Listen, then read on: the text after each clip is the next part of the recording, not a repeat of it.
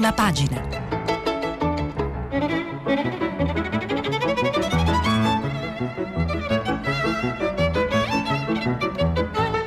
Questa settimana i giornali sono letti e commentati da Angela Mauro, inviata speciale dell'AFPost. Per intervenire telefonate al numero verde 800 050 333. Sms WhatsApp anche vocali al numero 335 5634 296. Angela Mauro è inviata speciale di HuffPost in Europa. Ha iniziato la sua carriera giornalistica a 20 anni nella sua città, Matera.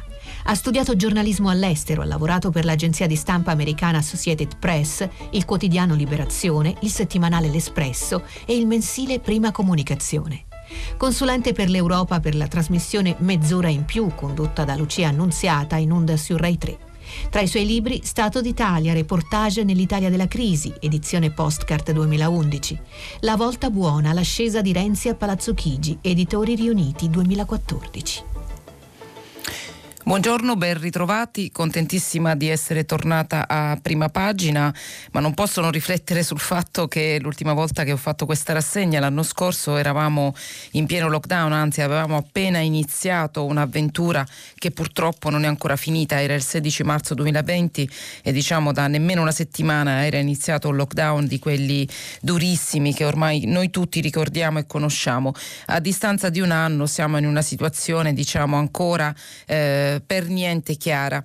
È per questa riflessione che oggi inizio questa rassegna stampa dal, dall'editoriale di Ezio Mauro sulla Repubblica che si intitola La difesa dell'occupazione, ma è un po' diciamo un'analisi eh, sul momento, sulla situazione diciamo di eh, sbandamento che ci troviamo a vivere ad un anno dall'inizio della pandemia. Stiamo smarrendo una interpretazione condivisa della crisi in cui siamo immersi, scrive Ezio Mauro su Repubblica. Dopo un anno il, il logoramento umano, economico e sociale operato dalla pandemia non innesca una capacità di ricomposizione unitaria del fenomeno, ma lascia via libera alle letture parziali, alle valutazioni contrapposte, alle strumentalizzazioni interessate. Lo Stato e le regioni hanno punti di vista discordanti. I virologi non hanno ancora trovato una risposta univoca agli interrogativi dei cittadini. Le aziende farmaceutiche si contraddicono sui rimedi. L'Europa sbaglia il calcolo dei vaccini e gli stati nazionali lo stanno riformulando. I partiti che sostengono il governo hanno idee contrastanti sulla gestione dell'emergenza e sulla gerarchia delle urgenze. Soltanto il virus è uno, ha coscienza genetica di sé e sa dove andare, seguendo il suo unico comandamento, infettare l'essere umano per riprodursi e garantire la continuità della specie, della sua specie si sottende. L'editoriale di Ezio Mauro continua eh, su Repubblica, io vado a prenderne altri eh, passaggi, eccoli qui. Stiamo dunque, dunque, giocando una partita asimmetrica disuguale con la conseguenza che nella nostra metà del campo le forze si disperdono, si paralizzano o almeno si intralciano invece di sommarsi. Senza un criterio unitario di, giudizia, di giudizio scusate, diventa complicato stabilire le priorità degli interventi, i tempi e i modi delle misure di contenimento e di contrasto al contagio. Viene infatti meno la fiducia reciproca tra noi disuguali, accomunati per una volta da una minaccia che non fa distinzioni. Se ognuno interpreta questa minaccia a sua discrezione, secondo i suoi interessi particolari, svanisce quella condizione generale comune che un anno fa ci ha dato la sensazione psicologica di condividere il lockdown totale per, eh, pur chiudendoci ognuno nella propria casa. Azzerata la vita pubblica, sentivamo comunque di far parte di un insieme e da qui è venuta la spinta morale ad accettare la restrizione delle nostre libertà non solo come una subordinazione volontaria alla necessità, ma molto di più, un dovere civico di responsabilità. Ecco, eh, l'editoriale di Ezio Mauro su Repubblica continua su questa, diciamo, uh, su questa onda, parla di parcellizzazione del male, parla di ehm, del fatto che stiamo disperdendo la nozione di una lotta comune, nazionale, addirittura universale al contagio e, e, parla anche poi delle ricadute materiali, economiche di questa pandemia. E vado a leggere un altro passaggio. Soprattutto l'occupazione ha registrato in un anno un crollo, perdendo 945 mila posti, con i senza lavoro che arrivano al 19,2% e gli inattivi, scoraggiati al punto da non cercare più un impiego, che crescono del 5,4% 10%, toccando la quota record di 717 mila. Aggiungiamo l'incognita di fine giugno, quando finisce il blocco dei licenziamenti, con 4,4 milioni di lavoratori che temono di perdere il posto. Questa, con ogni evidenza, è la seconda infezione del Paese, che travolge prima di tutto i lavoratori dipendenti con tagli e chiusure che minacciano di trasformarli semplicemente in esuberi, ma attacca direttamente anche il mondo della piccola impresa, del commercio, delle aziende familiari più minute, dei ristoratori, degli esercenti, degli ambulanti. Una parte di questo universo scompaginato dalla crisi crisi, è sceso in piazza pochi giorni fa manifestando davanti a Montecitorio per chiedere le riaperture, testimoniando nel trambusto un disagio che va al di là del dato economico. Ecco, eh, manifestazioni per le riaperture eh, dei, dei, degli esercenti, eh, come sapete, ci saranno anche oggi, ne parleremo tra un po'. Io continuo a leggere questo editoriale eh, eh, che eh, scrive Ezio Mauro. c'è dunque un dato esistenziale, quindi politico, in queste proteste, che sarebbe un delitto lasciare influire verso il rifluire, scusate, verso l'estremismo populista e sovranista, interessato soltanto ad incassare l'incandescenza della rabbia del risentimento per scagliare sbagliarla contro il sistema. Guai se questi soggetti avessero la percezione che la risposta però può essere cercata soltanto fuori dal sistema. Tocca invece alla democrazia liberale provare a rispondere facendo leva da un lato su quelle energie imprenditoriali disperse ma vive e dall'altro sul deposito di responsabilità sociale dei lavoratori che in questi mesi hanno sempre mandato avanti la macchina produttiva, commerciale dei servizi, garantendo al massimo sociale il suo funzionamento. Attorno al lavoro si può organizzare una lettura unitaria della crisi. Ecco, questo era l'editoriale di Ezio Mauro su Repubblica che secondo me offre, diciamo, uh, un po' mette in luce proprio uh, i punti più nevralgici della situazione tragica che stiamo vivendo da un anno in qua.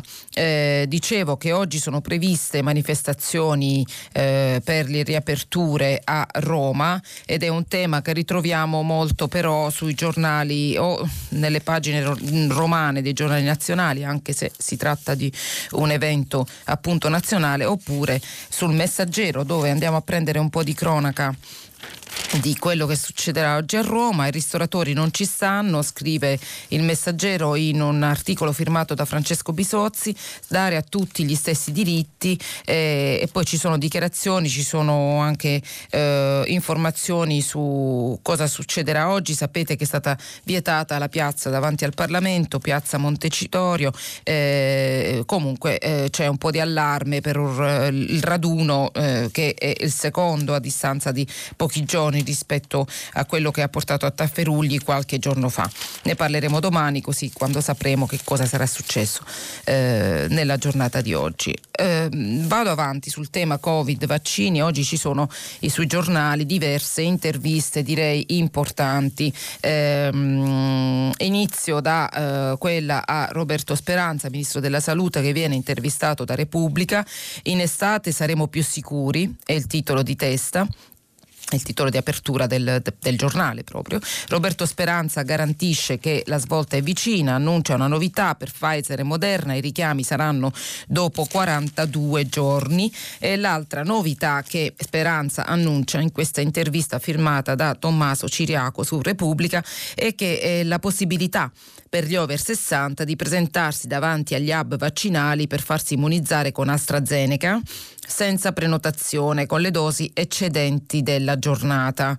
Queste diciamo sono le due novità dell'intervista. Eh, per il resto, ecco, in questa intervista il ministro critica un po' anche eh, gli errori commessi dall'Unione Europea eh, nella firma dei contratti eh, per la fornitura di eh, vaccini, eh, dice che eh, appunto vado a leggere, paghiamo un prezzo per gli errori nella negoziazione dei contratti siglati dalla Commissione e che per il futuro vanno previsti vincoli maggiori per le aziende farmaceutiche affinché quello che è accaduto non succede, succeda più, come potete immaginare il riferimento è al taglio di forniture da parte di alcune aziende diciamo in particolare da parte di AstraZeneca che hanno mandato in tilt la campagna vaccinale europea.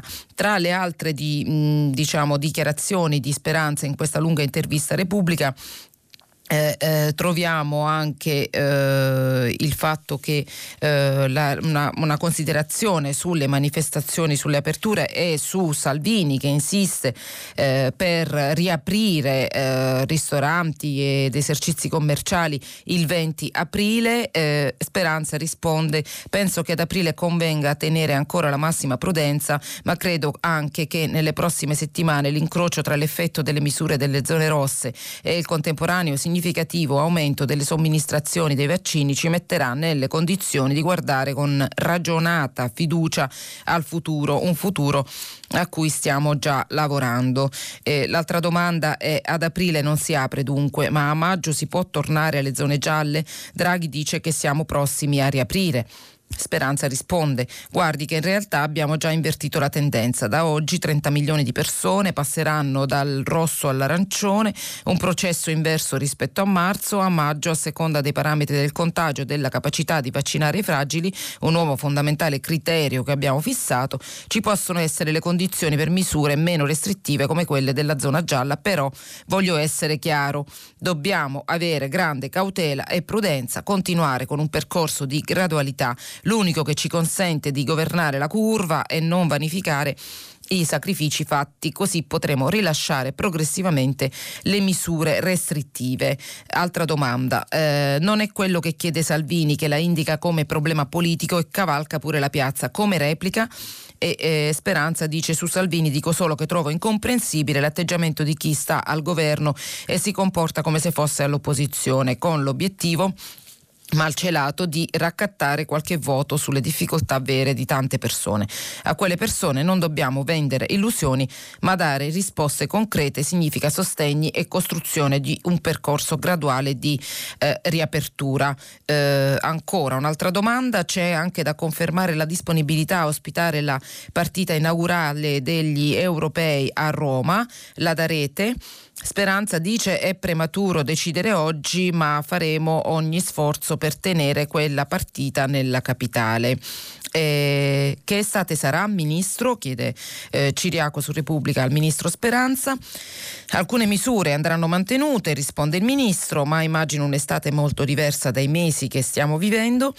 Certo serve attenzione e gradualità, non c'è un'ora X in cui scompaiono le misure, ma sono ottimista, se riusciremo a vaccinare la maggior parte della popolazione quest'estate ci potremo consentire molte più libertà.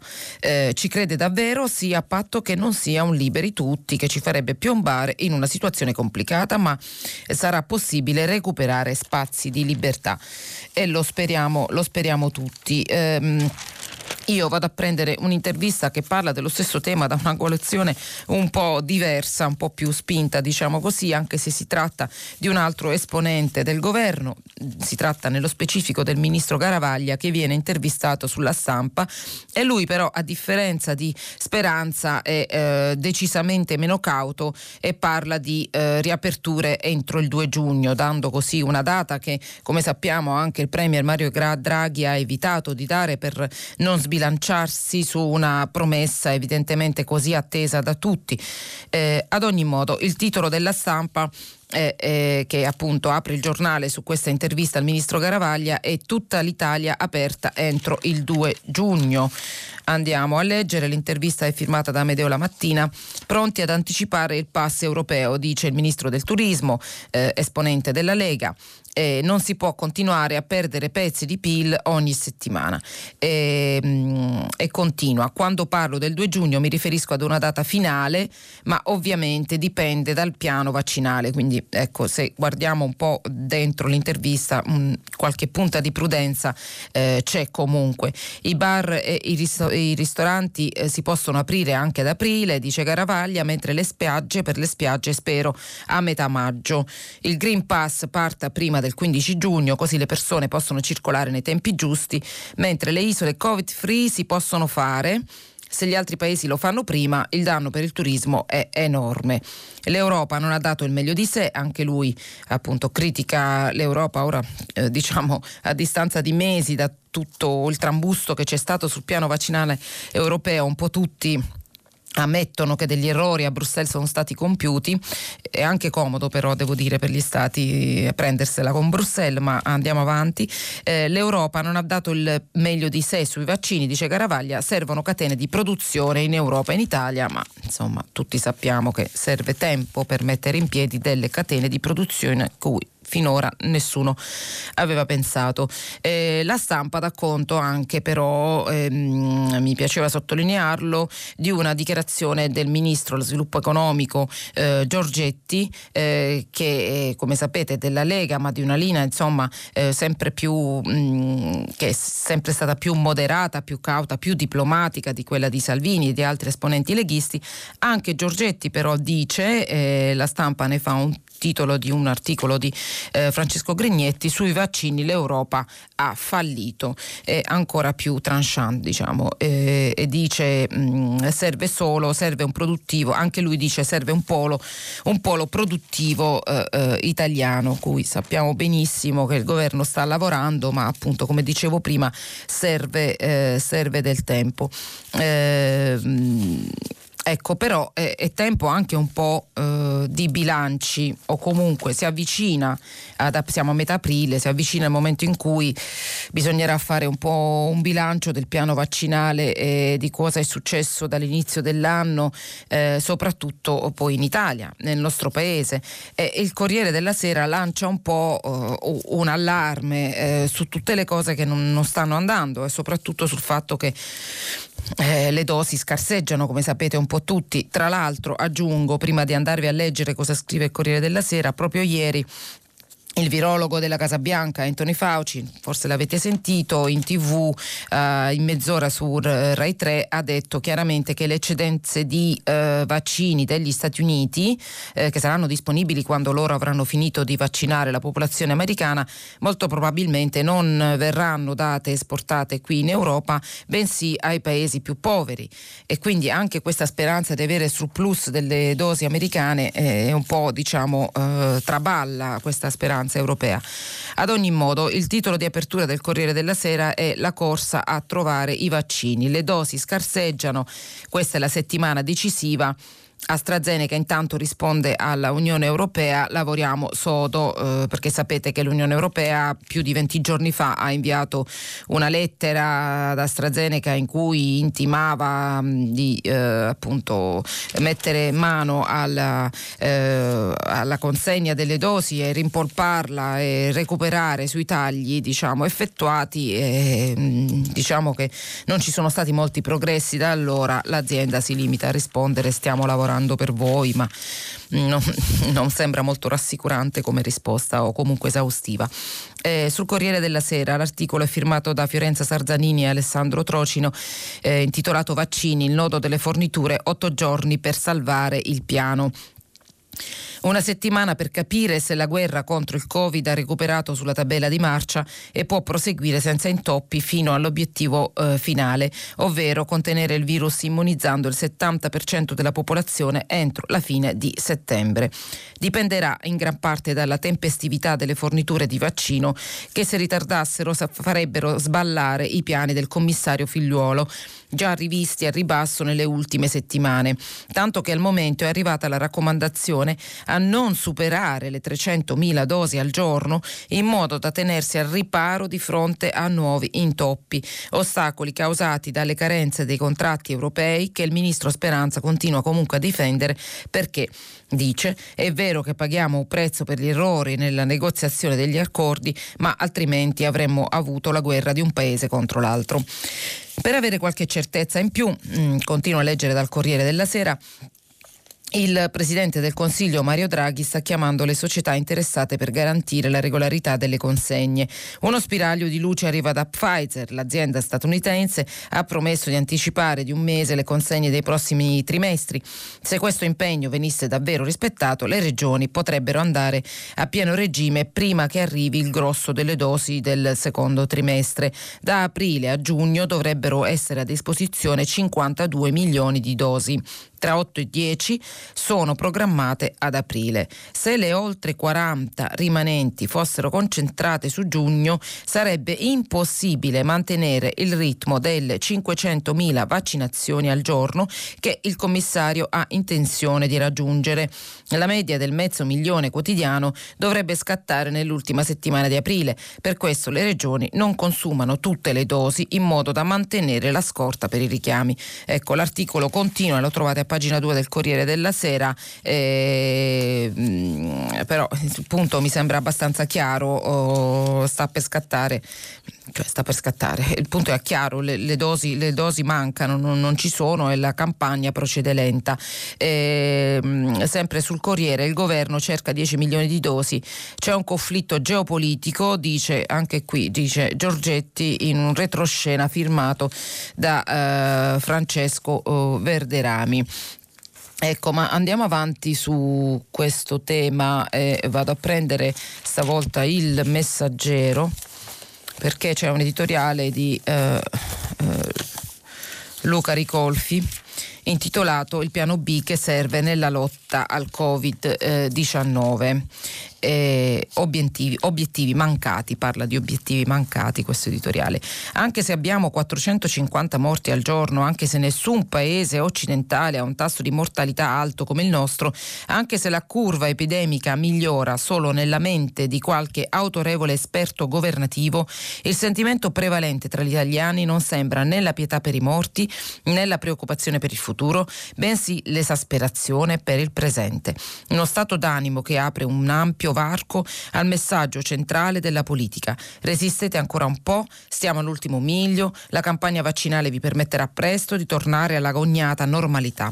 Ma presto quanto? si chiede Luca Ricolfi sul messaggero. Qui le posizioni si dividono, Draghi non si sbilancia, in sostanza dice riapriremo appena i dati lo consentiranno, ma si guarda bene dal precisare qual è la soglia sotto la quale i dati saranno giudicati rassicuranti. Solo 50 morti al giorno? O ci basterà scendere sotto i 150, che dopo tutto sono un terzo dei 450 attuali? O il criterio sono i posti in terapia intensiva, per cui riapriremo appena ci sono abbastanza posti per accogliere nuovi malati e inevitabilmente contare nuovi morti. Il partito delle riaperture che dà voce alle proteste di esercenti e di partite IVA ha le idee più chiare, riaprire subito appena ci sono segni, non importa quanto flebili, di arretramento dell'epidemia.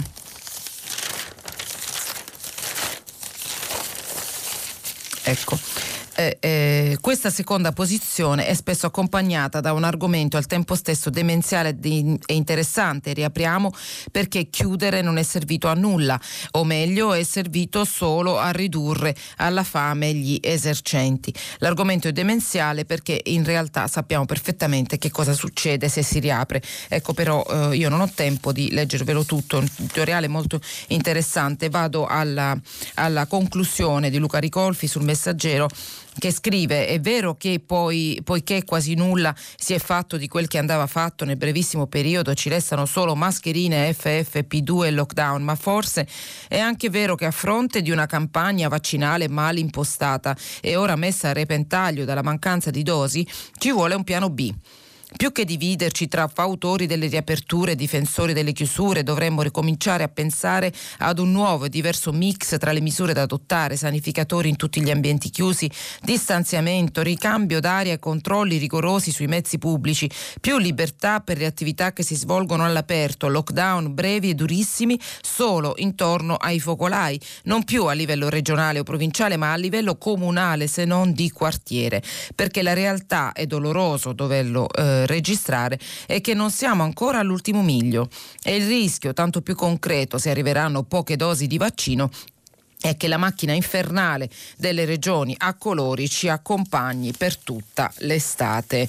Ecco, eh, una riflessione che contrasta con diciamo, eh, le dichiarazioni di speranza che però, eh, come abbiamo visto, sono più che altro un auspicio, non una promessa. Il messaggero però ci dà conto in un articolo di Marco Conti eh, di una riflessione comunque in corso nel governo sulle riaperture, mh, con tutti i se e tutti i ma, con tutte le prudenze tutte le cautele, però pare che eh, ci sia un piano per ripartire, titola eh, il messaggero in questo articolo di Marco Conti. Io vado a leggerne un passaggio, ehm, anche se il decreto scade il 30 aprile, una valutazione su possibili aperture verrà fatta probabilmente la prossima settimana sulla base dei dati che verranno forniti venerdì dalla cabina di regia per fine mese o forse più facilmente per i primi di maggio potrebbe essere concesso ai ristoranti e ai bar di aprire, magari anche la sera, ma solo su prenotazione e se il locale ha tavoli all'aperto. Un ammorbidimento delle misure restrittive potrebbe esserci anche per cinema e teatri e per le arene dovrebbe, eh, po- dove potrebbe essere permesso di assistere a spettacoli a seguito di prenotazione, di tampone eseguito eh, nelle 48 ore precedenti o se si è stati già vaccinati con le due dosi. Per ogni teatro o cinema verrebbe anche fissata la capienza massima. Percorsi obbligatori e visite a tempo, invece per i musei si lavora anche sugli stadi di calcio e di tennis. Anche in questo caso si lavora su percorsi di entrata e uscita diversi eh, di una capienza che non superi il 30%. Eh, nel frattempo, appunto, da oggi riaprono le scuole. Il ministro della Salute Roberto Speranza va in tv a difendere la scelta. Due mesi dalla fine della scuola non abbiamo fatto una scelta, quel piccolo tesoretto che abbiamo accumulato grazie grazie alle misure su questo mese, lo mettiamo sulla scuola dando il segnale che la scuola è l'architrave del nostro paese. Questo era l'articolo di Marco Conti sul messaggero. Naturalmente si tratta di appunto ipotesi che il governo sta studiando, ma come eh, abbiamo visto nei mesi scorsi tante volte sono state eh, annunciate aperture, per esempio erano state annunciate le aperture dei teatri e dei cinema il 27 marzo e poi i dati della pandemia non lo hanno consentito purtroppo quindi sono diciamo, eh, notizie da... Mh, mm, eh, vere, nel senso che raccontano di una riflessione in corso, ma appunto da non prendere come, come, certezze, anche perché qui i problemi della campagna vaccinale sono ancora tantissimi e scusate se mi soffermo su questo tema, però eh, purtroppo è l'argomento diciamo, eh, principale del momento storico che ci troviamo a vivere. Sul mattino eh, leggiamo in prima pagina over 80 mancano i vaccini. In campagna il capo dell'unità di crisi lancia l'allarme, ci servono dosi di Pfizer e Moderna. Via la sperimentazione dello Sputnik in Italia, uno studio, solo lo 0,1 dei contagi, invece 1% scusate, dei contagi eh, si manifesta all'aperto. Questa è una notizia rassicurante. Quanto allo Sputnik, eh, sappiamo dei contatti in corso con eh, lo Spallanzani di Roma, ne dà conto ancora una volta il messaggero eh, Sputnik a terra in Italia, test al via allo Spallanzani sperimentato come richiamo di Oxford, domani sarà firmata l'intesa con i russi. Eh, eh, campagna vaccinale ancora a rilento, l'immunità del 60% slitta a fine agosto.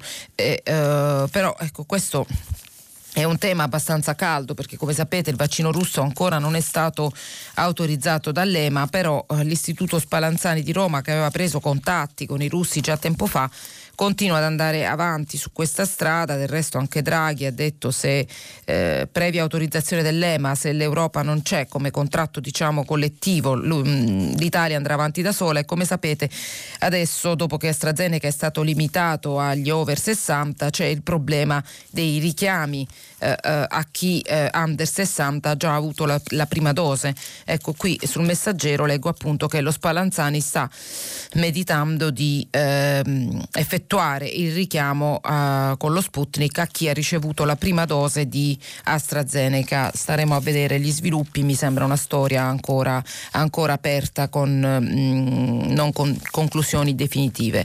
Eh, continuiamo sempre sui temi della crisi generata dalla pandemia c'è un'intervista di, eh, del ministro del lavoro Orlando su Repubblica.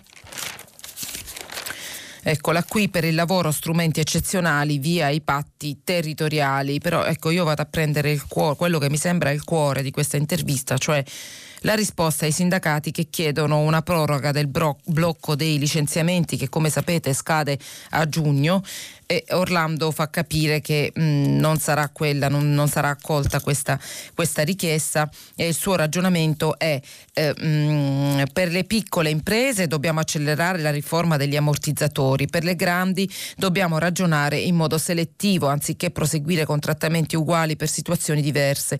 Non tutta l'economia si è fermata. È dunque possibile distinguere tra crisi aziendali reversibili o meno? chiede Valentina Conte in questa intervista al ministro Orlando Repubblica. È possibile individuare strumenti mirati o potenziare quelli esistenti, ad esempio i contratti di espansione e solidarietà, anche per questo incoraggiare l'espulsione di lavoratori over 50. Eh, ehm, se prorogassimo per tutti il blocco ai licenziamenti vorrebbe dire che siamo in ritardo con la campagna vaccinale e anche con la riforma degli ammortizzatori sociali. Siamo in ritardo sugli ammortizzatori? Altra domanda. Ci siamo messi a lavorare quando ancora non era stata votata la fiducia a questo governo. Si tratta di districare una situazione complessa. Nel tempo si sono stratificati strumenti di natura e origini diverse. La proposta elaborata dagli esperti nominati dal ministro Catalfo è condivisibile ma molto ambiziosa. Dovremmo arrivarci per moduli calandola sulla realtà esistente. Riconvocherò il tavolo con le parti sociali in settimana per stabilire come allargare progressivamente il perimetro di chi potrà accedere al nuovo ammortizzatore. L'intervista al ministro Andrea Orlando continua, la trovate a pagina 9 su Repubblica. Ecco, prendiamo però il Sole 24 ore che apre, apre su un tema che sicuramente interesserà moltissimi di voi, ovvero il super bonus casa e eh, ha eh, due pagine, nonché il titolo di apertura, eh, di eh, approfondimento eh, sui i, i freni che bloccano i lavori per appunto ristrutturare casa con il super bonus del 110%. Ne avrete sentito parlare in giro, magari di gente interessata all'argomento che si lamenta eh, per, perché non si riesce a far andare avanti il, il, proprio, il proprio progetto. Tutte le informazioni le trovate sul Sole 24 Ore. Io vado a leggere dalla prima pagina sconti fiscali, bonus casa e 110% i requisiti impossibili che bloccano i lavori. Dopo anni di proroghe e modifiche, un quadro incoerente su calendario, criteri, limiti di spesa e procedure. E, eh, il Sole elenca ben 16 punti critici da semplificare. Io vado a leggere una parte almeno dell'articolo firmato da Dario Acquaro e Cristiano Dell'Oste. Limiti di spesa, lavori agevolati, edifici ammessi, mercato delle cessioni, mentre nel recovery plan si aspetta l'ultima parola sulla proroga del super bonus al 2023, le richieste di semplificazione arrivate da più parti portano alla luce le incongruenze e i problemi applicativi dei bonus casa, che non si fermano al 110% ma investono le detrazioni ordinarie. Anni di proroghe e modifiche hanno generato una disciplina sparpagliata tra decreti, leggi e manovre eh, finanziarie a, poco, a volte poco coerenti. Due esempi su tutti perché il bonus mobili appena aumentato di 16.000 euro di spesa massima si può abbinare solo alla detrazione del 50% e non all'eco bonus e perché le barriere architettoniche si possono eliminare col 110% se si fa un intervento di super bonus in versione eco ma non antisismico?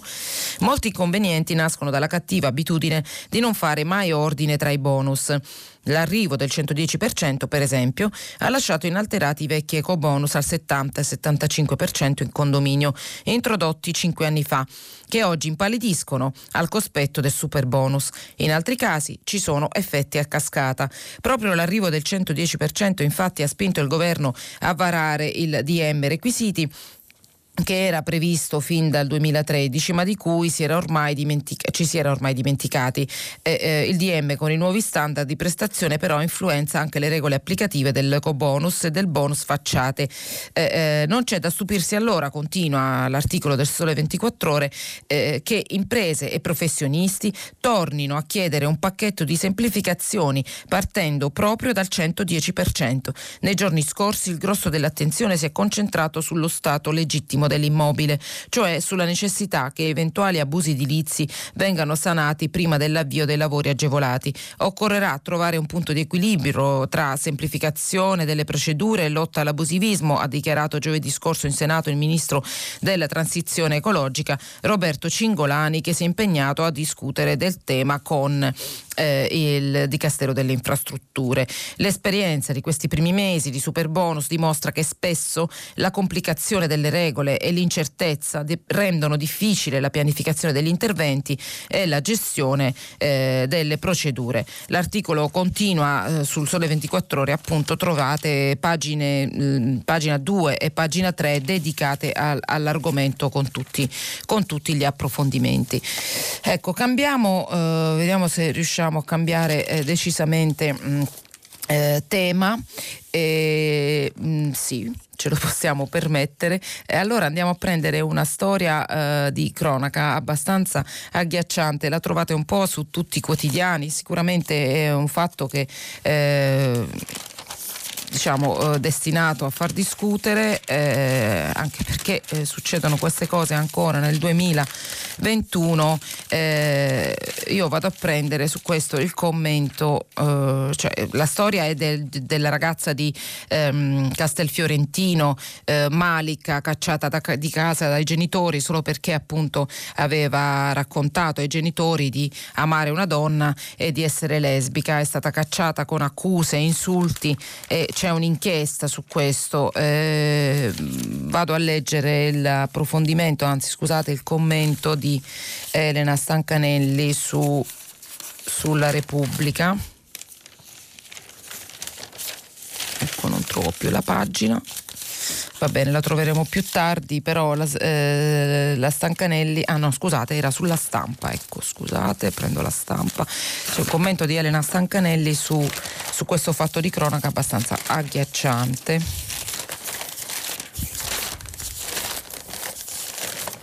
Eccolo qui. Eh, ma che vita pensi di andare a fare? La Stancanelli prende proprio i virgolettati della, delle accuse dei genitori alla povera Malika a fare la lesbica in giro additata da tutti, di a quella lesbica di merda, scusate le parolacce però sono contenute e forse è bene parlarne così, eh, che se l'acchiappo di, gli strappo il cuore dal petto la sbrano in mille pezzi, l'altra gente, l'altra gente è fortunata perché i figlioli li hanno normali e solo noi sa uno schifo così. Chi parla, grida, insulta, sputa è una madre. Potete ascoltarli questi messaggi vocali che Malika, a 22 anni, ha ricevuto in risposta alla lettera nella quale confessava di essersi innamorata di una donna. In un video nel quale spiega che dentro il suo telefono c'è anche di peggio. Speriamo che ti venga un cancro, non ti avvicinare se no ti ammazziamo, preferiamo 50 anni di carcere ma vederti morta, eccetera e mentre lo dice a Malika si spezza la voce per l'angoscia. Subito dopo è stata cacciata di casa, il paese Castelfiorentino la difende da quella madre spaventosa, da quella rabbia, il sindaco e gli amici hanno aperto una colletta, la gente intervistata per strada è sgomenta. Si chiedono come sia possibile una tale ferocia in risposta ad una semplice dichiarazione d'amore. Eh, il commento eh, co- si conclude legandosi alla cronaca politica, come sapete ehm, c'è una discussione in corso sulla legge eh, contro l'omofobia, l'omotransfobia, eh, bloccata dalla Lega che non è d'accordo. E scrivere Stancanelli sulla stampa è esattamente per questa ragione che esistono le leggi, esattamente per questa ragione che deve essere approvata la legge contro l'omotransfobia per impedire che chiunque possa arrogarsi il diritto di stabilire cosa è normale e cosa non lo è, trasformando in un incubo l'esistenza di qualcuno solo perché è diversa dalla propria. Ecco, questo era una, un articolo di cronaca, un fatto di cronaca di cui mi sembrava giusto dare, dare conto. Eh, passerei a qualcosa di esteri, visto che ne abbiamo te- il tempo. Avrete seguito nei giorni scorsi eh, eh, le polemiche, eh, il cortocircuito diplomatico nato con la Turchia dopo diciamo, il caso il Sofagate, eh, la sedia mancante per Ursula von der Leyen nel, nell'incontro UE-Turchia di martedì scorso, e la, le accuse di Draghi a Erdogan, dittatore, adesso c'è un prosieguo, c'è uno strascico, ne dà conto Repubblica Erdogan sceglie Tripoli per sfidare Draghi.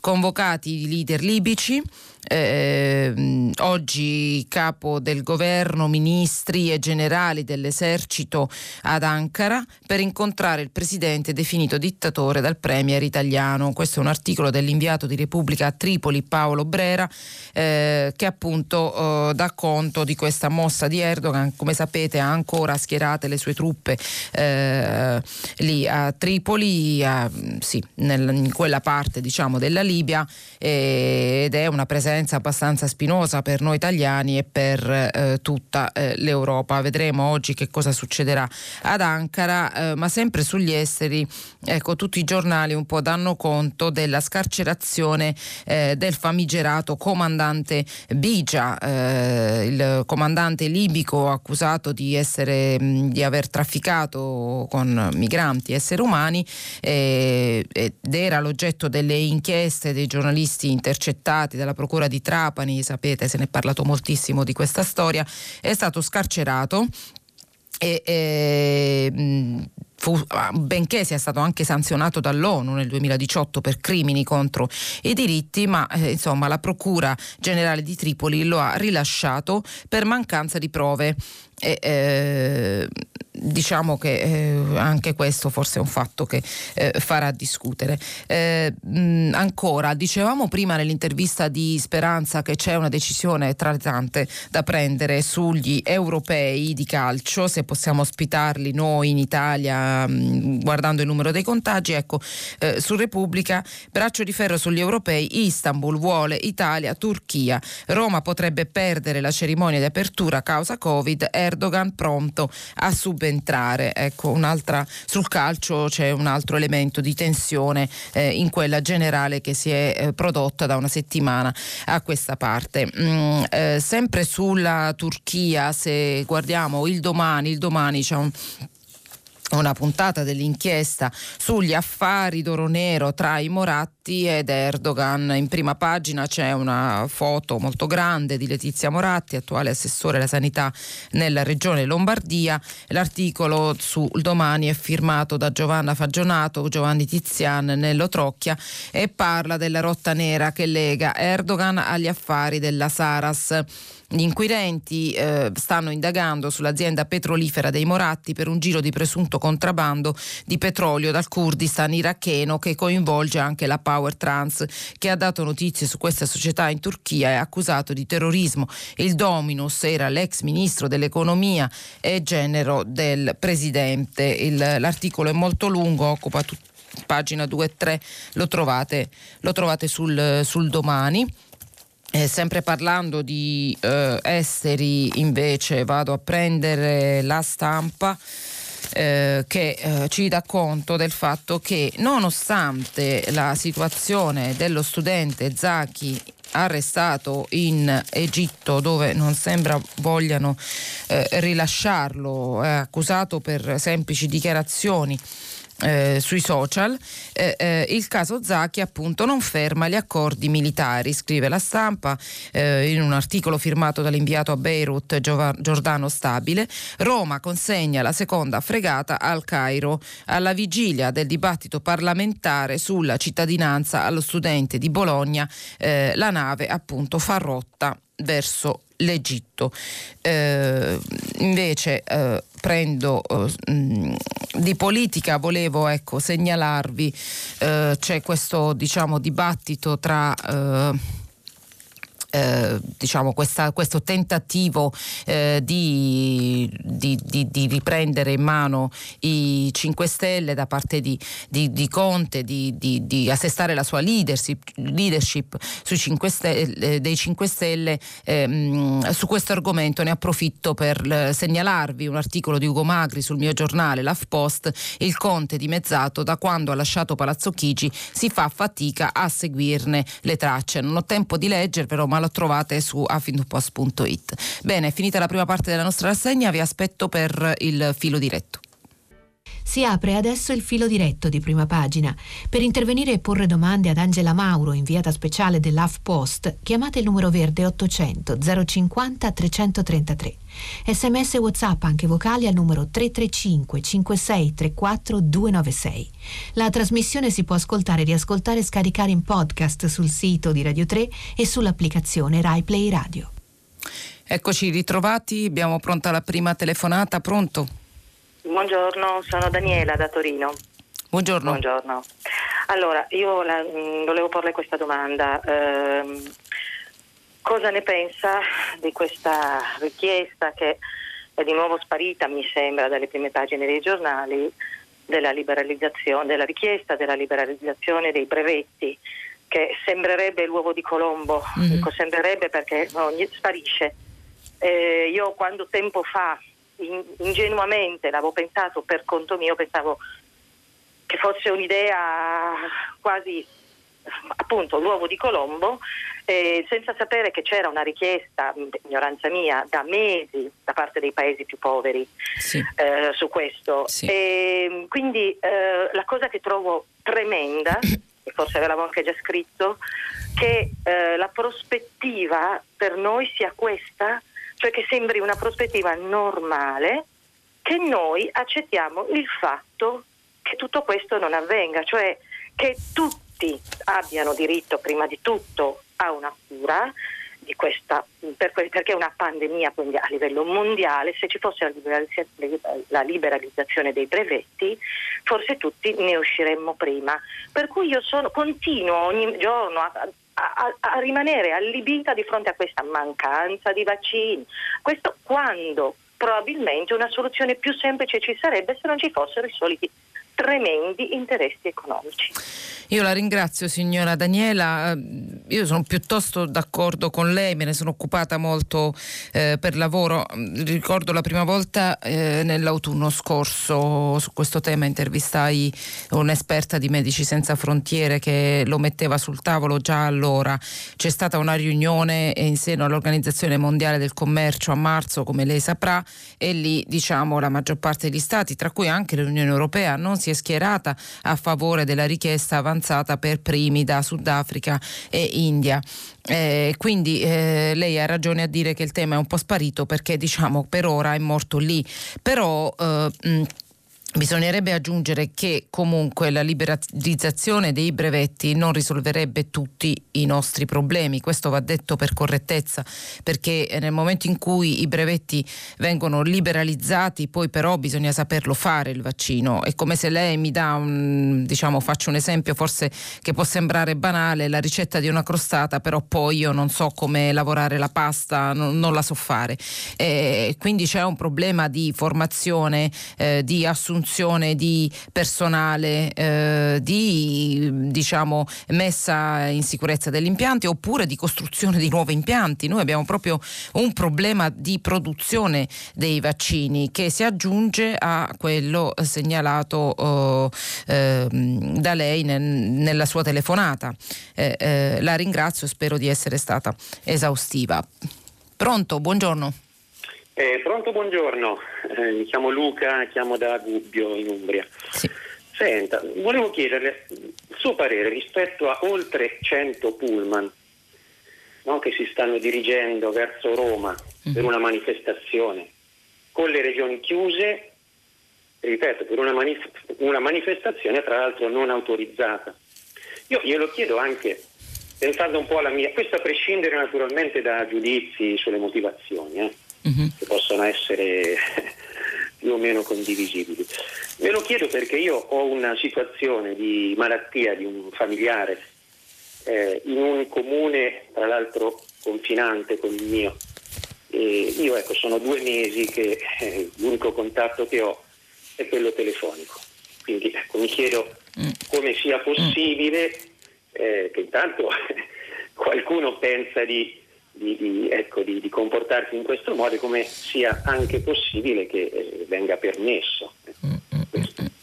La ringrazio tanto. No, la ringrazio io perché è una riflessione evidentemente diciamo che mh, ci sta eh, a segnalare questa situazione un po' contraddittoria in cui c'è gente confinata, gente che è malata, non riesce a vedere i propri familiari, sta solo in ospedale, gente che rispetta i divieti e le distanze e gente che poi scende in piazza a manifestare. Però senta, bisogna dire che effettivamente l'ho letto poi tra l'altro oggi in diversi editoriali a distanza di un anno eh, eh, e con una situazione davanti a noi di direi di incertezza, non è per essere pessimisti, però credo che oggettivamente si possa dire così, è anche abbastanza, mm, non dico normale, però eh, doveva scattare l'ora X in cui eh, qualcuno, eh, chiaramente le persone magari più colpite, i ceti più, che, quelli che non stanno lavorando, ehm, scendono in piazza per, per dire la loro. Io, guardi, capisco le contraddizioni che lei ha, ha, ha sottolineato e ha fatto benissimo, la ringrazio, però capisco anche chi scende in piazza piazza, nel senso che non, non me la sento di, di esprimere eh, giudizi verso chi segnala una situazione e, effettivamente ancora senza eh, alcuna eh, luce in fondo, in fondo, al tunnel ed è un segnale che invece va, va ascoltato, va, va studiato.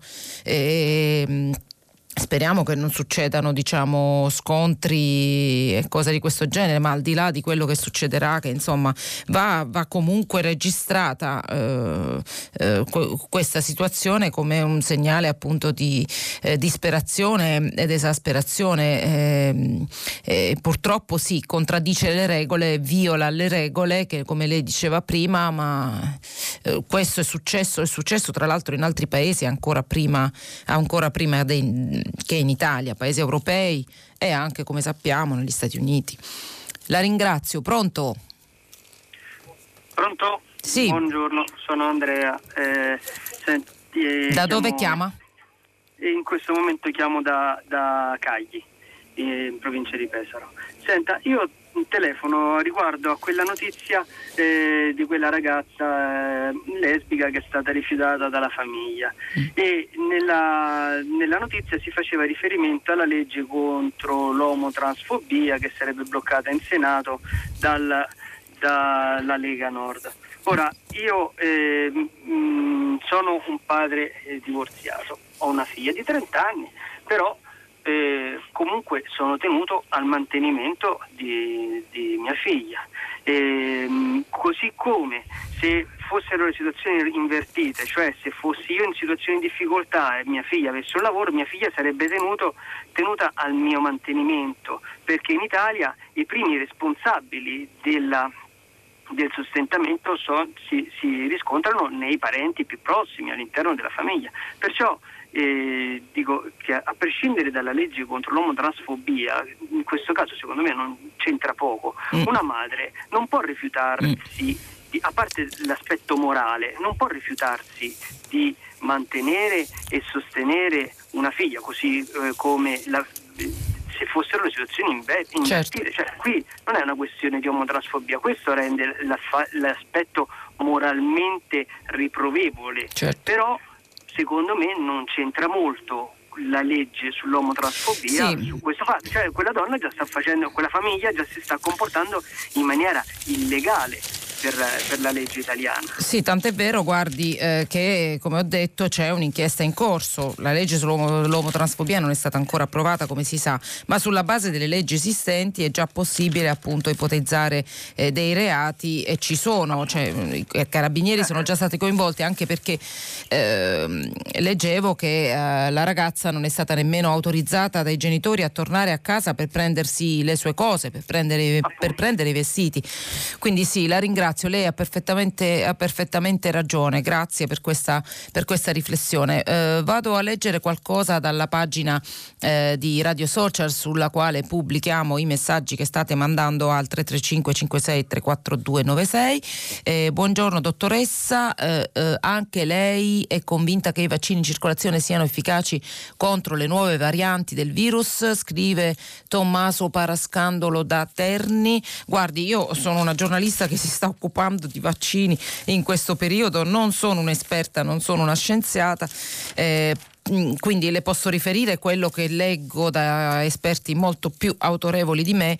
Eh, questo è ancora un punto interrogativo, credo aperto. Poi ogni tanto arrivano man mano che compiono più studi, ci danno maggiori certezze.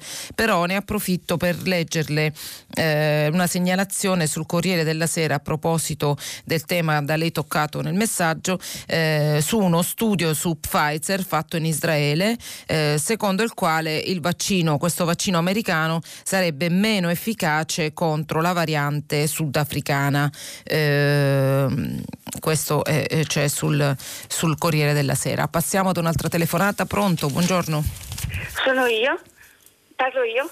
Sì, certo. Sono Paola, telefono da Venezia, ho, ho, quasi 86 anni, vivo sola e vorrei parlare di una cosa particolare, nel senso che il cibo per l'anima in questi tempi è molto meno importante rispetto ai drammi che stiamo vivendo. La solitudine, la solitudine delle persone anziane e sole, la rinuncia alle proprie abitudini. Io abito a Venezia, uscivo, noi a Venezia non dobbiamo telefonare o fare mail per comunicare, incontriamo, siamo rimasti 50.000, poco più.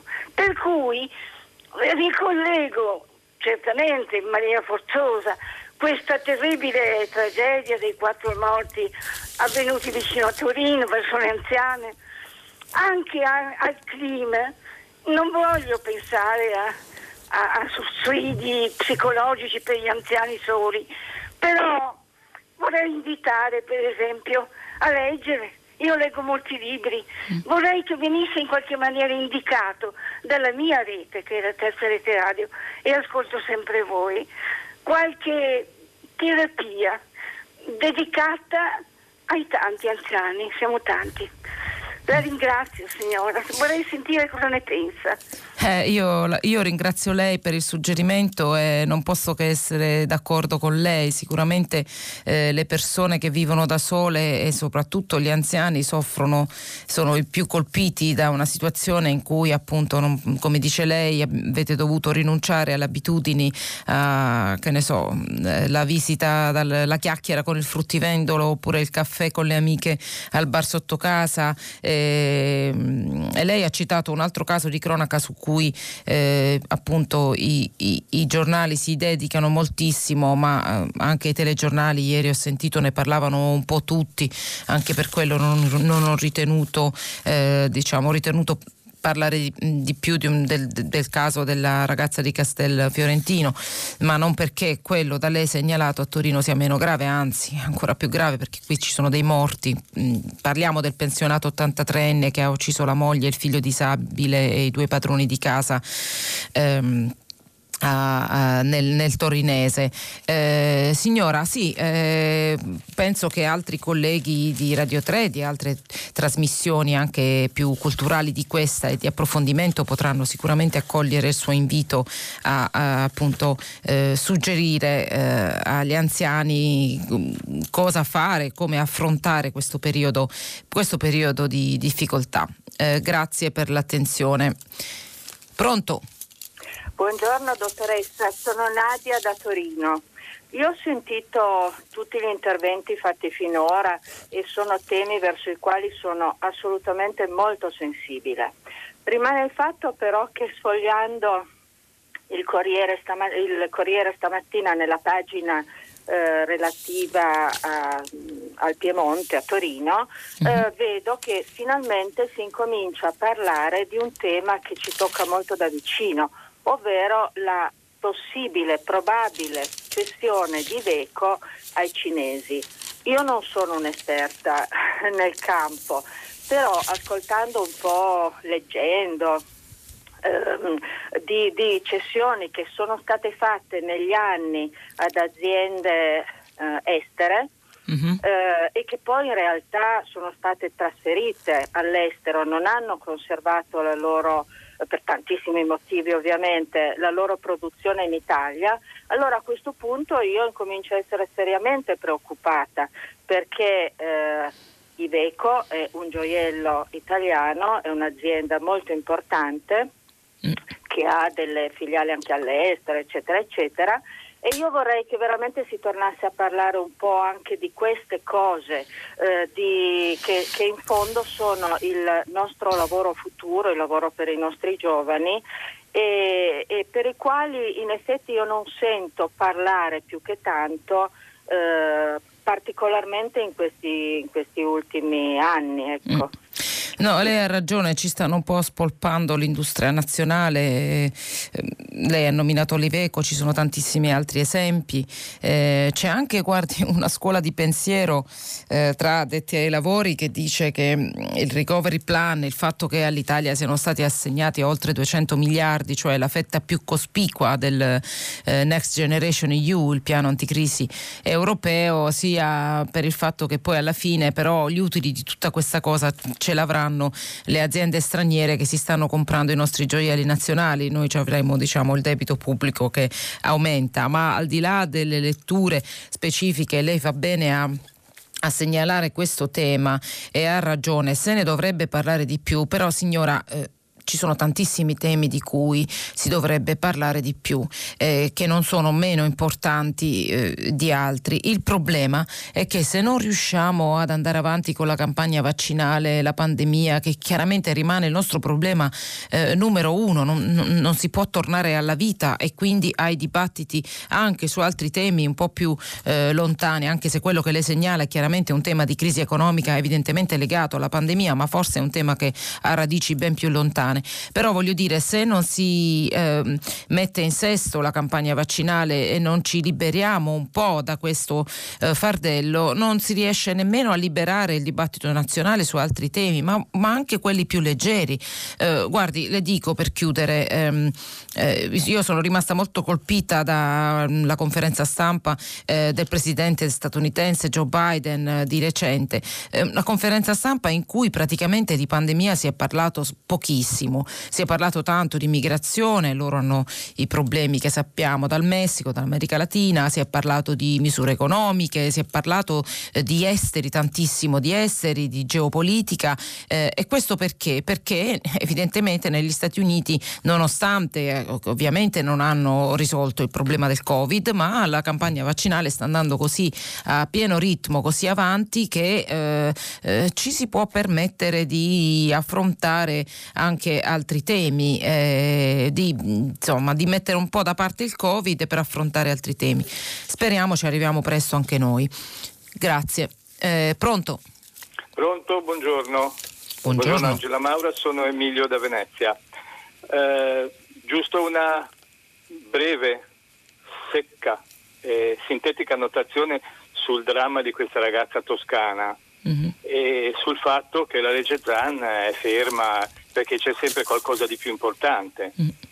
sempre più importante di queste cose che sono poi in realtà diritti umani e comunque tragedia familiare, perché voglio dire, anche per questi genitori che non riescono ad accettare una realtà per loro impossibile, eh, sono stati educati con valori completamente differenti, di nessun rispetto delle diversità, eh, è una tragedia, però bisognerebbe riuscire a, a, a sbloccare queste situazioni riuscire a, a superare le resistenze di certe frange che sappiamo quali sono, che considerano queste tematiche divisive, un brutto termine ma comunque purtroppo di moda. Ecco, eh, ascolto la sua risposta, so già la sua sensibilità in questo senso ovviamente. Mm. Ecco, e con, con l'occasione un saluto alla signora Paola che ha chiamato poco fa, una persona straordinaria, un ex giornalista RAI che incontravo spesso al cinema, a teatro, alle mostre. Adesso non ci si incontra. Ah, vi conoscete quindi, che sì, bello. Sì, sì, sì, sì. è una persona straordinaria, veramente. La ecco. ringrazio. Grazie a lei. La ringrazio, no, lei cioè, ha ragione effettivamente, però penso si potesse prevedere purtroppo fin dall'inizio della nascita di questo governo che con una maggioranza così eterogenea si sarebbe andati avanti con compromessi forse molto a ribasso eh, per chi appunto sui diritti eh, perché appunto sappiamo che forze politiche come la Lega appunto hanno, dei, eh, cioè, hanno delle idee diciamo precise su questo e non, non, cedono. Per cui era un esito abbastanza scritto, anche per esempio eh, la bandiera, tra virgolette, che ha sventolato Enrico Letta quando è diventato segretario del PD, quella dello Jussoli per esempio. Si sa che eh, appunto non se ne parlava da tempo, non, ha fatto bene a citarla, ma si sa che non, è, non, può essere sull'agenda di questo governo perché anche lì la Lega non, non, non approverebbe mai, forse anche un pezzo dei 5 Stelle non approverebbe. Comunque la, la ringrazio. Pronto? Vado a leggere qualche eh, messaggio. Dunque, se gli stranieri comprano è perché gli italiani patriottici vendono, scrive Cora. Beh, effettivamente. Altro messaggio da Enrico dall'Aquila. Signora giornalista, lei cinque minuti fa ha detto che non si sa se i vaccini funzionino con le varianti. Adesso dice che la priorità è vaccinare, ma si pone mai il problema della coerenza logica di quello che dice? Guardi Enrico, io accetto la critica, ma io le dico semplicemente quello che dicono gli esperti. Sulle varianti ovviamente stanno ancora adesso conducendo dei dati. Da quello che si sa, i farmaci, i, scusate, i vaccini ARMNA messaggero dovrebbero essere anche i più efficaci, tanto che l'Unione Europea sarebbe pronta a firmare contratti per vaccini di questo tipo che sarebbero Pfizer, Moderna eccet- e CureVac eh, per l'anno prossimo e per il 2023 proprio eh, eh, su, su, sulle varianti. Però ancora come può ben vedere certezze non ci sono. Certo effettivamente eh, non, non, mi, non, mi, sembra che abbiamo davanti altra via che vaccinarci rispetto a, eh, a, una pandemia che sta facendo, leggo adesso proprio sul televideo, quasi 3 milioni morti in tutto il mondo. Non abbiamo altra scelta, mi sembra di capire. Altra telefonata, pronto? Buongiorno, mi chiamo Franco e telefono da Parma.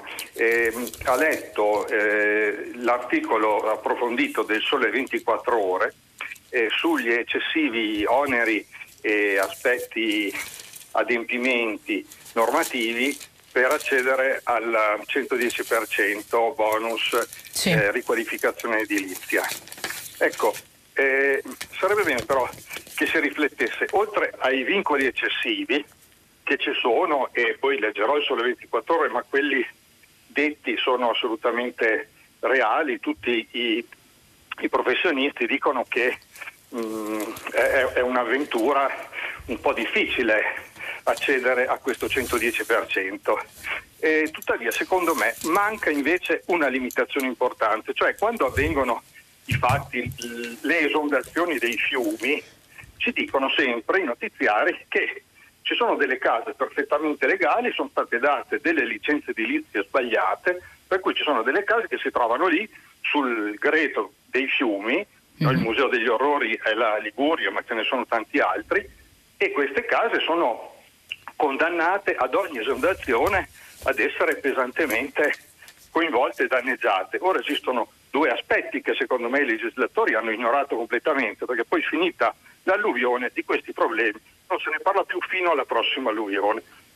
Questi pannelli che sono avvitati sulle pareti, alla prima alluvione se ne vanno tutti in mare, che è una cosa... Cioè lei sta dicendo che dovrebbe essere consentita la ristrutturazione di questi edifici anche se non sono appunto regolari, sono abusivi? Io, cioè, quello no. che noto io è questo, che anche se questi edifici sono regolari da un punto di vista formale, mm-hmm. eh, lo Stato non dovrebbe investire nella riqualificazione di edifici che si sa che sono stati costruiti in punti sbagliati, ora non si dice di evacuarli immediatamente, ma eh, investire somme ingenti su edifici che sono poi condannati ad ogni alluvione ad essere eh, semidistrutti e questi cappotti, questi pannelli isolanti condannati a essere riversati in mare, secondo me è una cosa di cui il legislatore dovrebbe tener conto e dovrebbe eh, impedire di eh, eh, incentivare e di finanziare investimenti fatti su edifici certo, di perseverare nell'errore. obsoleti. Sì, ho capito. Eh, lei in teoria ha ragione, nella pratica però è difficile. Sa che ci sono, lo sa sicuramente, ci sono interi paesini che sono costruiti su dove non dovevano esserci, dove non dovevano esistere. Per esempio i paesini liguri dove spesso appunto assistiamo a fenomeni di devastazioni dovute al maltempo e alle alluvioni. È difficile eh, diciamo, far spostare tutto un paese. Un, un, lei ha posto un giusto problema, ma penso che la, la, soluzione sia veramente molto complicata perché evidentemente il problema è diffuso, non riguarda poche case in frazioni diciamo, eh, quasi disabitate. Ecco.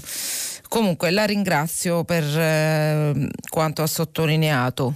Pronto, abbiamo un'altra telefonata? Sì, buongiorno. Buongiorno, mi chiamo Emilio e telefono da Cosenza.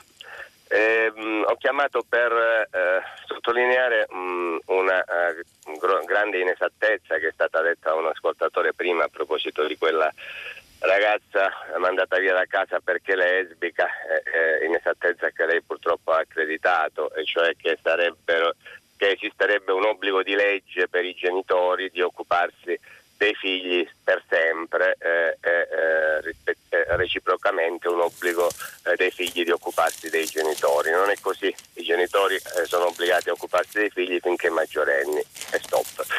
Eh, il retropensiero di quell'affermazione di quell'ascoltatore che ehm, quindi ha detto che c'entra la legge Zan con tutto questo è appunto secondo me che eh, vicende tragiche di questo genere che riguardano invece i diritti fondamentali di tutti si debbano risolvere all'interno della famiglia. Non è così. La legge ZAN serve per evitare non manifestazioni di pensiero non condivise, ma incitazioni ma... all'odio. Ed esiste già per eh, questioni di razza. Sì. Sarebbe il caso che si stabilisse una volta per tutte anche per questioni di genere e di orientamento sessuale. Ma guardi, però io mh, mm, la ringrazio, ma mh, mm, non, non, penso che quell'ascoltatore avesse questo retropensiero, almeno io non, non, l'ho colto, non l'ho colto così. Può darsi che abbia detto un'esattezza dal punto di vista giuridico sicuramente cioè, io non ho colto un retropensiero, cioè eh, gli affari devono essere sbrigati in famiglia, la legge Zanne inutile, non so, eh, magari sbaglio io, ma io non ho colto questa, eh, questo accento che lei invece ha visto in questa telefonata. Comunque c'è un'inchiesta in corso perché come ho voluto appositamente leggere le accuse, gli insulti e le minacce dei genitori nei confronti di questa ragazza sono state pesanti, quindi vedremo, vedremo gli, gli sviluppi sviluppi, ma le ripeto, io non, non, non ci ho visto tutto quello che ci ha visto lei eh, eh, e spero di avere ragione a questo punto, eh, semplicemente per vederla insomma un po' più in positivo, magari ha ragione lei, non so, io non ce l'ho visto. Grazie, pronto? Pronto? Sì, la ascolto. Mi, mi chiamo Ezio, telefono da Desenzano del Garda. Eh, vorrei maggiori informazioni sull'incidente alla centrale nucleare iraniana. Mm-hmm. Eh, perché mi sembra che sì. non, non, ci siano state sì, grazie. grazie. grazie. perché me ne dà l'occasione. Io l'avevo segnato questo tema, ma non ho avuto il tempo di leggerlo. Se ne è parlato Radio Tremondo prima di prima pagina, ma se ne parla anche eh, sui giornali italiani. Io vado a prendere la, l'articolo di Repubblica.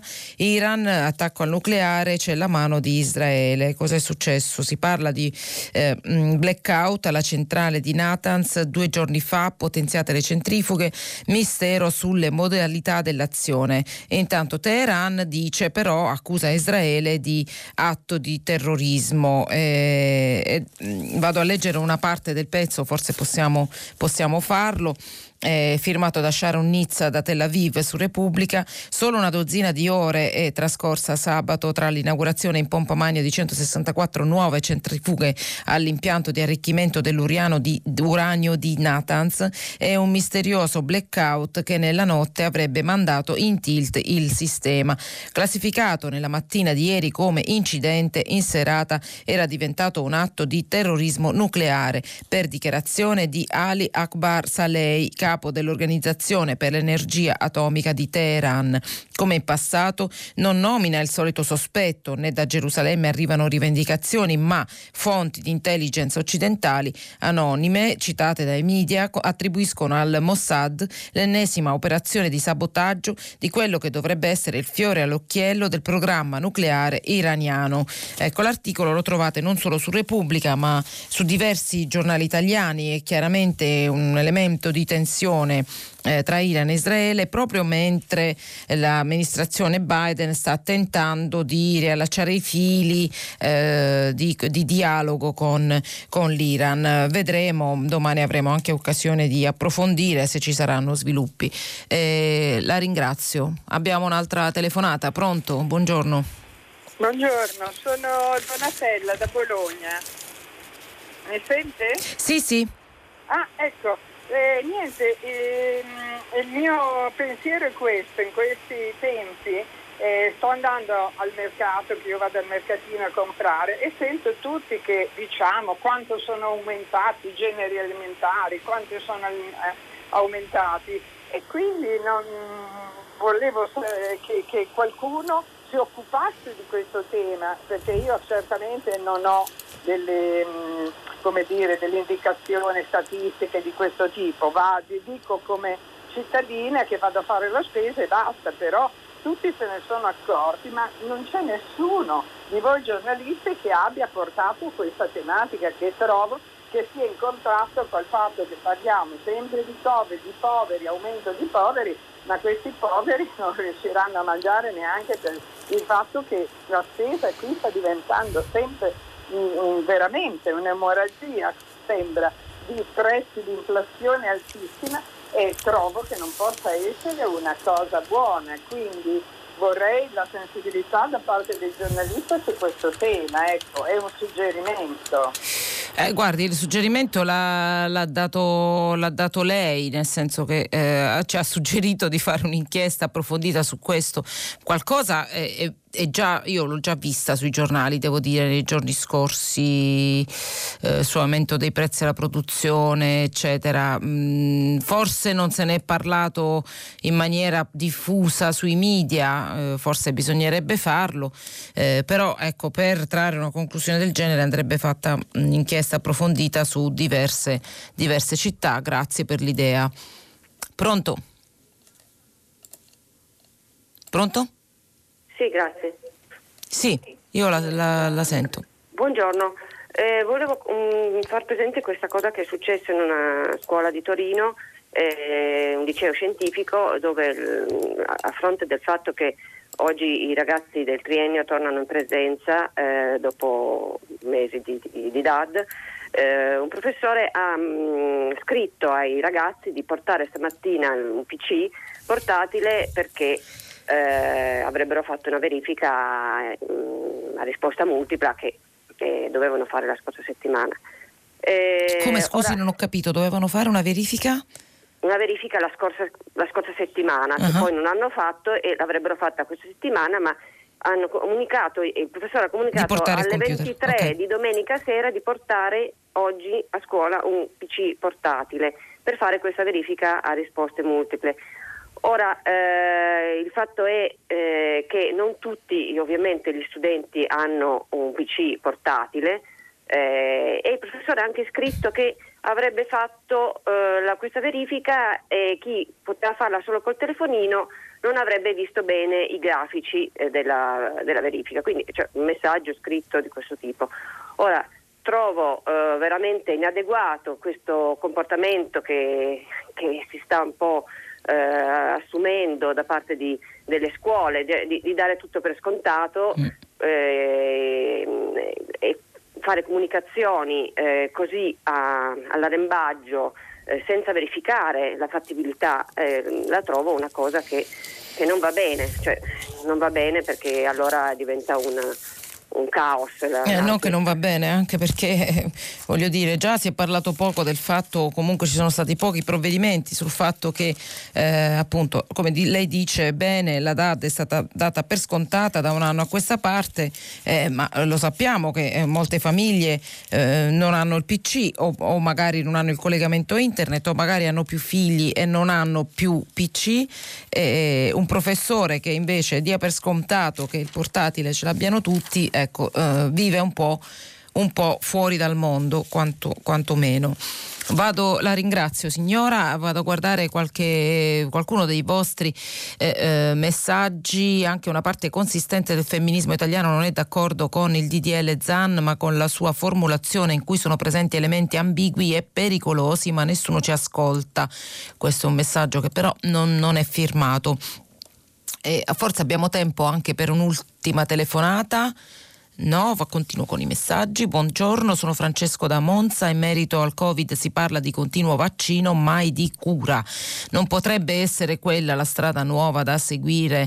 Eh, buona settimana. Eh, sì, certo, ma evidentemente si tenta di limitare anche i contagi e fare in modo che eh, la gente non si prenda il Covid. Quindi dovrebbero andare avanti con tutte e due le cose, ma soprattutto eh, eh, puntare sui vaccini vaccini per fermare quella che è una pandemia e che è diventato purtroppo facile da, da, da prendere con le variabili in giro.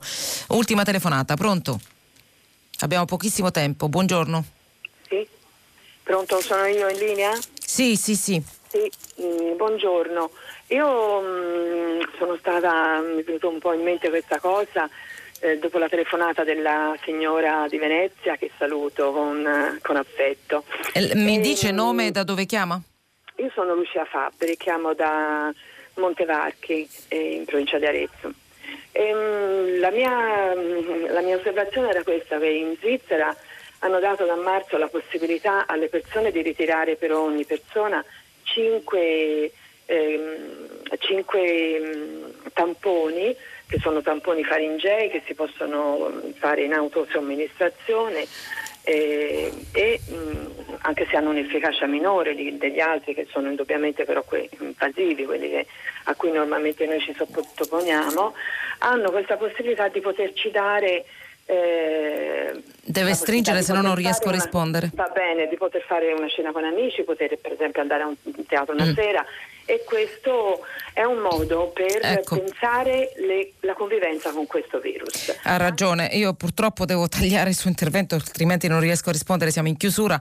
Ha ragione, ma eh, evidentemente non è un mistero che siamo un po' in ritardo anche su questo eh, in Europa, ma eh, poi anche in Italia. Ecco, noi ci fermiamo qui per eh, oggi, ci risentiremo domani dopo il giornale radio. Vi ricordo che c'è pagina 3, eh, Silvia Bencivelli con eh, la rassegna culturale, e poi primo movimento e poi tutta la città ne parla che approfondirà un tema posto da voi ascoltatori. Potete riascoltarci sul sito di Radio 3, noi ci risentiamo domani mattina. Buona giornata.